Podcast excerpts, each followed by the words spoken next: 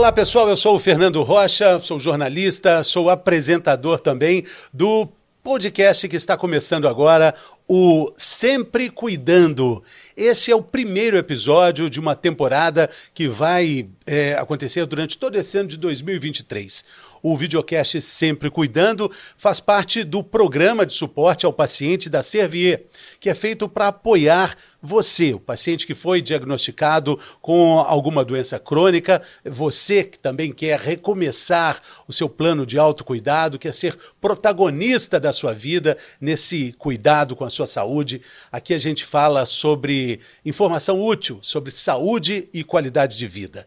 Um aviso importante é que, além do programa completo aqui no YouTube, você também pode ouvir os nossos episódios no seu serviço de streaming, onde você ouve música, você também pode ouvir o áudio desses, desses episódios. A gente também está nas redes sociais, é só você procurar por Sempre Cuidando, que você vai encontrar também as melhores partes, os melhores cortes desse, desses nossos episódios, que vão, durante todo o ano de 2023, distribuir, disseminar informação útil sobre saúde e qualidade de vida. Agora, é... na abertura a gente falou sobre esses padrões, é 12 por 8. Os mais antigos vão lembrar que 12 por 8 antes era uma conta muito alta. Aí, de repente, mudou a conta, doutor. O que, que mudou, na verdade, quando a gente controla esses números? Na verdade, a gente chama de hipertensão quando esses níveis, ou pressão alta, né? Quando esses níveis estão acima de 14 por 9, maiores ou iguais a 14 por 9.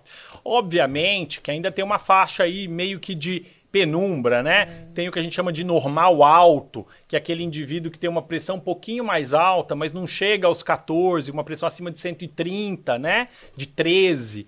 Obviamente, quanto menor a pressão, Fernando, melhor é. É uma reação, é uma, a gente brinca que é linear.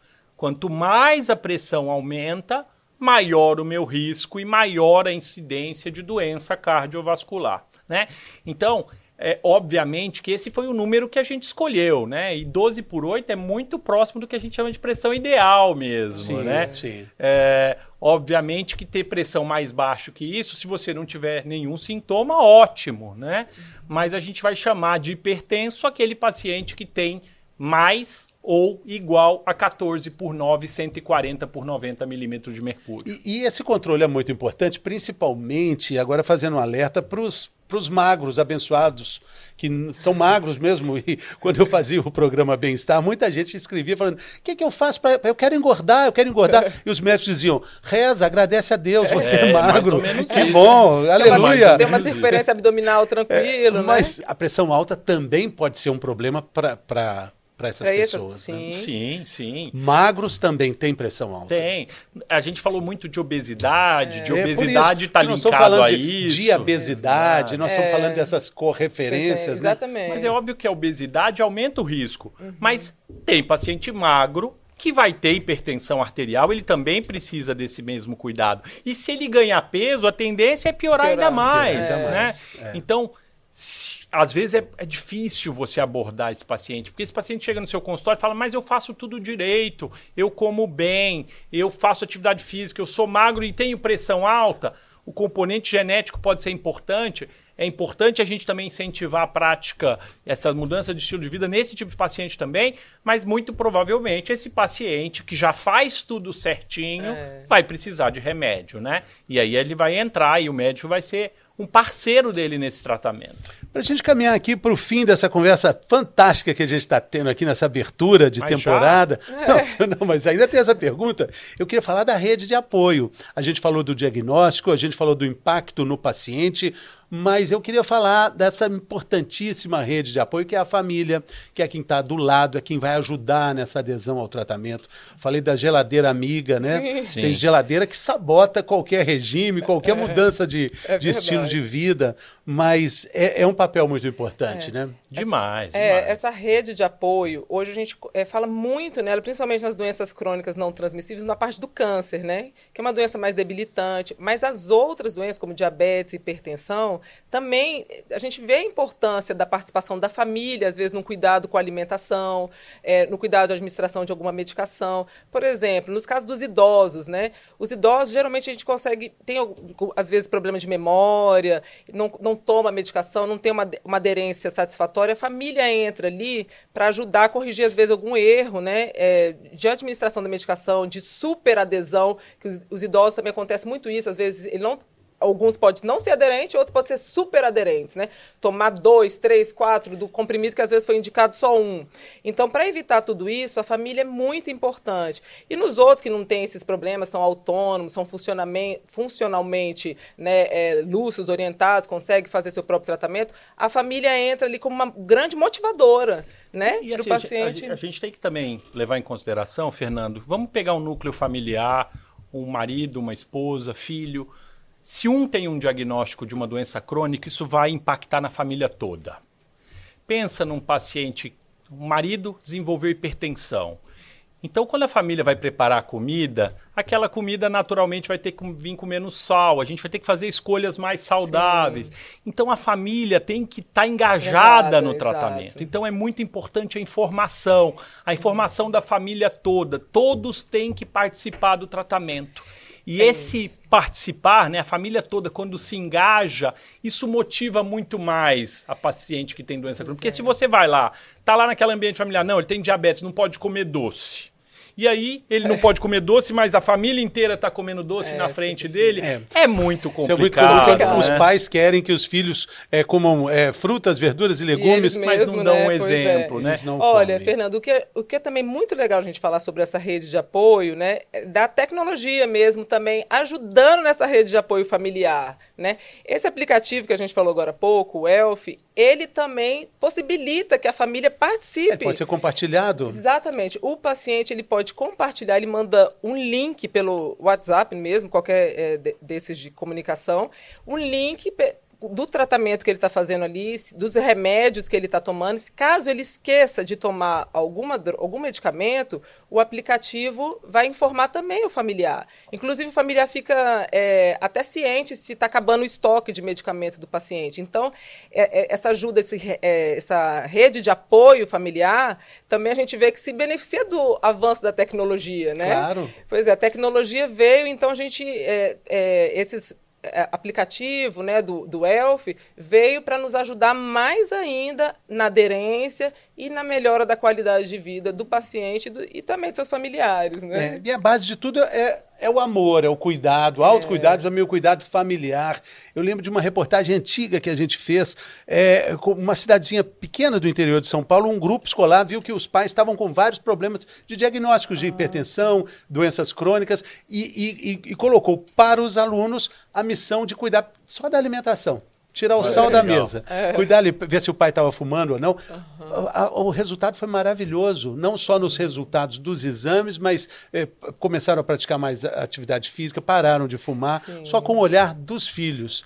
É, é, muito bacana, né? É, isso até a, a, nossa SBC, a Sociedade Brasileira de Cardiologia, ela tem um programa, né? A SBC vai às escolas, justamente porque as crianças podem levar para os seus familiares, para suas, suas casas, seus lares, os bons hábitos, isso, né? Isso é matéria é escolar de, de, desde o do, do maternal, né? Entender o que, que é o sal, que é maravilhoso, é uma dádiva maravilhosa, sim, sim mas sim. com moderação, né? Tirar o saleiro da mesa, sim. a gente vai falar muito sobre isso em outros episódios. É, Vamos ter muito assunto aqui. A gente pra... tem é, como é, temperar o alimento com outras, né, de outras maneiras. No Sempre Cuidando, inclusive, lá a gente tem alguns cardápios explicando até como fazer um sal com ervas. Tudo isso ajuda a eliminar a ingesta de sódio, né, de, do sal sim, mesmo. Sim. E é questão de hábito, é questão de acostumar o paladar, de, de oferecer para si mesmo outras oportunidades, requintar é. esse paladar, né? É, é igual tomar bacana. café, né, Fernando? Então, tomar café encerrar, sem açúcar. Então, diabético, que a gente tem que restrição de açúcar e que o adoçante às vezes ele não gosta. Mas como é bom tomar um café hoje depois que você se habitua, né? Refina é, o seu sim. paladar, um café sem açúcar, que você percebe outros aromas. Então é tudo questão também é. do hábito, da prática. E, né? e, e, o fim desse processo é que você descobre que, na verdade, você não tomava café, você tomava uma água é. quente com um negócio açúcar. doce, né? Aí é. tira isso, você toma o café mesmo, vai é, vendo que tem café bom, café ruim. ruim eu achava percebe. que café era tudo a mesma coisa. E não é. Descobri quando eu parei de usar adoçante e açúcar. Gente, para terminar, o último conselho, a dica de ouro desse episódio. Agora a missão é com vocês, conversamos muito, mas eu queria que vocês deixassem uma mensagem para a nossa telespectadora, para o nosso telespectador, nesse que é o primeiro episódio de uma série que vai por todo o ano de 2023. Eu toquei nisso algumas vezes, Fernando, e eu queria deixar como mensagem final o autocuidado e, e, e você realmente ser protagonista no seu cuidado, né? Seja mudando o hábito de vida, levando uma vida mais saudável, comendo melhor, fazendo exercício físico. Isso é muito importante. Se você, primeiro, se torna o protagonista do seu cuidado, isso é muito importante. É óbvio que ao seu redor vão ter pessoas para te ajudar, seja seu médico, seja seu familiar, mas é muito importante você se engajar no seu cuidado você se engajar no seu tratamento e você entender que o automonitoramento, que você se cuidar, é extremamente importante para o sucesso no tratamento dessas doenças crônicas. Eu acho que essa é a mensagem principal para é. mim. É, é dessa concordo, nossa conversa. Exatamente, eu concordo muito com isso mesmo. Esse autocuidado, né? O próprio paciente saber da doença, isso é muito importante, né? É, o que hoje, eu acho que a partir de hoje, né, o telespectador que está vendo esse programa, ele poderia pensar nos seus hábitos de vida, observar quais daqueles que não são tão saudáveis, né, e tentar mudar esse hábito ruim por, por um hábito bom, né? Por exemplo, se o paciente de repente é tabagista, ele fuma, vou trocar por um hábito saudável, como começar a fazer uma atividade física, e não trocar um hábito ruim por outro hábito ruim, né?